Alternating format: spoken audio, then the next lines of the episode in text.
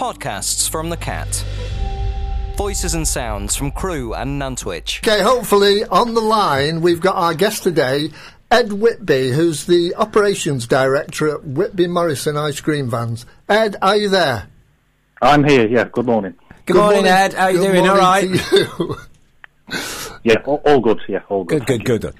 Ed, I'm sorry we've kept you waiting, and uh, we'll get straight into it. And we're talking about ice cream vans, but um, you've been hit like everybody else with the current circumstances. But you've been really busy, Ed, um, looking at ways to to generate green energy as opposed to uh, increasing your f- carbon footprint. So, do you want to tell us what you've been doing? I understand this is a media first as well on the cat. It is, yeah, and I'm, I'm proud to share it with you, really. Um, you know, being local like this, it's, it's going to have a huge impact on the local area. So, to, to just go back a little bit with ice cream vans, traditionally, when you go to a van, you'll hear the engine running, um, and that's typically what powers the, the Mr. Whippy machine in there, if you like. Um, like a power takeoff system, um, a system that was developed by my granddad in the 60s and really has revolutionised the industry over the past 50 years or so. Now, emissions from vehicles are a, well, they're, they're a concern. Uh, it'd be wrong of me to say a concern by people make them into a bigger concern than perhaps they are. But there's something that could be improved upon. So with the advent of electric vehicles uh, and everything moving that way with whether it's hydropower, whether it's solar energy, using the, the, the better energy sources out there to, to ultimately power the systems that we use. So over the past three years, um, we've we've invested heavily in terms of both time and money in order to develop a system that is, is basically an onboard uh, battery power system that will power the the whole equipment side of the ice cream van, eliminating the need for any diesel fumes or, or diesel engine, any any kind of fuel like that at all. So this this system will eliminate the the system that's been in place for so many years, and it'll revolutionise things. It means that you can operate an ice cream van in any place, any location around the world, indoors, outdoors. That there's no issue, no risk to health whatsoever, and there's no limit to what you can do with it. You can power the ice cream machine, of course, that, that's key for everybody. But beyond that, you've got a slush machine, perhaps, um, perhaps a cream machine for somebody, or or maybe candy floss, or or a coffee machine for somebody. There, there are so so many options. And I've been with a, a customer this morning, um, long-standing member of the industry who's who's sold ice cream from vans for probably 30 years or more, and he was blown away by it. And if we can have that sort of reaction or response from somebody who's who is so experienced, but in the politest possible way, perhaps quite a traditionalist in, as well in what they've been used to. He's ready to adapt. He's ready to move forward, and he sees this as, as the future for his business. Right. But apply that to everybody, then then off we go. Good.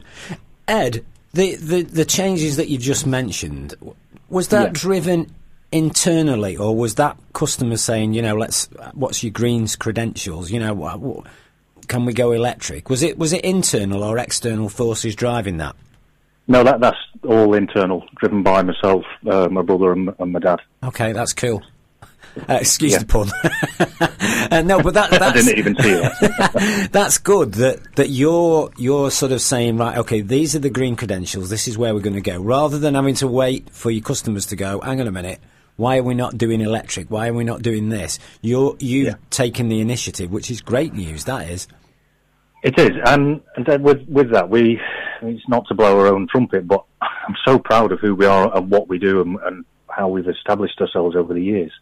But we are the the leader in the ice cream industry, not not just in the UK but around the world, and we're the pioneers of of what changes take place, what happens, and it's for us to lead. And we're forever we, we work to a, a process of continuous improvement. And this is one of those huge, huge steps in improvement. good for you excellent news excellent and you know we we we don't blow our own trumpet very often um i don't think ed you know and you're a world leader on, uh, right on our doorstep so that's uh, excellent news and moving forward as well super stuff Yes, thank you. Um, Ed, you've uh, you've been busy as well as generating new ways to um, to produce energy, raising money for St Luke's. And Yes. uh, you've you've raised a huge amount of money for them. So uh, tell us what you've been up to prior to Christmas. Um, well, St Luke's uh, is somewhere that's very close to, to our hearts, and indeed so many people locally. very sadly, in, in all ways, of course. Um, but they do such a fantastic job there. Now it's it's come up for five years since we lost uh, my granddad, uh, Brian, who who started this business, and he, he he was taken ill over a number of months and spent his final few days with in the care of St Luke's, and he did an amazing job. They were they were brilliant with him, and they were brilliant with, with us. And since then, we've we've endeavoured every year to raise the best part of nine, ten thousand pounds a year for them, which sounds crazy, really, but it costs that much just for one day's operation of the hospice. Really? So Wow. we, we thought if, if we can at least cover the cost of one day for them, then it was better than no days, of course. So every year we, we have a trade event, uh, typically held at Nantwich Town Football Club. Um, and we, we do various like auctions of, of memorabilia or raffles or, or, or different things just to, to see what we can do. But obviously with the pandemic we were, well, that was curtailed. We couldn't do anything about that. So we had to look at other ways to, to how we could perhaps raise some money because at the end of the day, the, you know, the hospice still needs its money. It still needs to keep functioning. Yeah. You know, things like that don't stop. So we put two things in place. The first was to, to try and um, use what experience we had from our event, which was the raffle. So we basically brought that in-house, uh, held it online, uh, and raised several thousand pounds that way where we held it virtually and I did the most ridiculously dodgy live stream on my phone, but it worked. um, and, and I'm amazed how well I feel too old for technology sometimes, but it, it, it really paid off. But then the main thing that we did, um, uh, my brother who works here with me, um, he really enjoys his walking uh, and getting out there.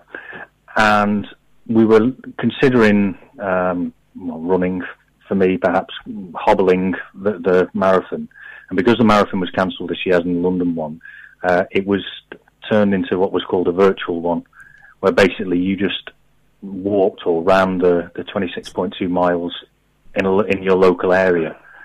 Um, so we thought, well, yeah, let's let's do that. But why don't we do it for St Luke's as well? And so a team of us, team of six of us here, got together with the most minimal of training.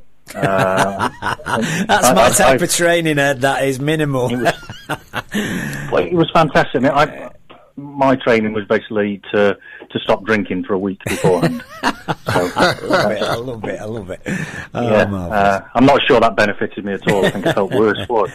Oh, that's a Um, great shout. That is. Um, Ed, can I- can I ask you? Because I've been down to ask you this. Um, what's your favourite flavour of ice cream? What's your What's your go to ice cream? Um, well, probably a reflection of me as a person, but I do like just a very good vanilla ice cream. Ooh.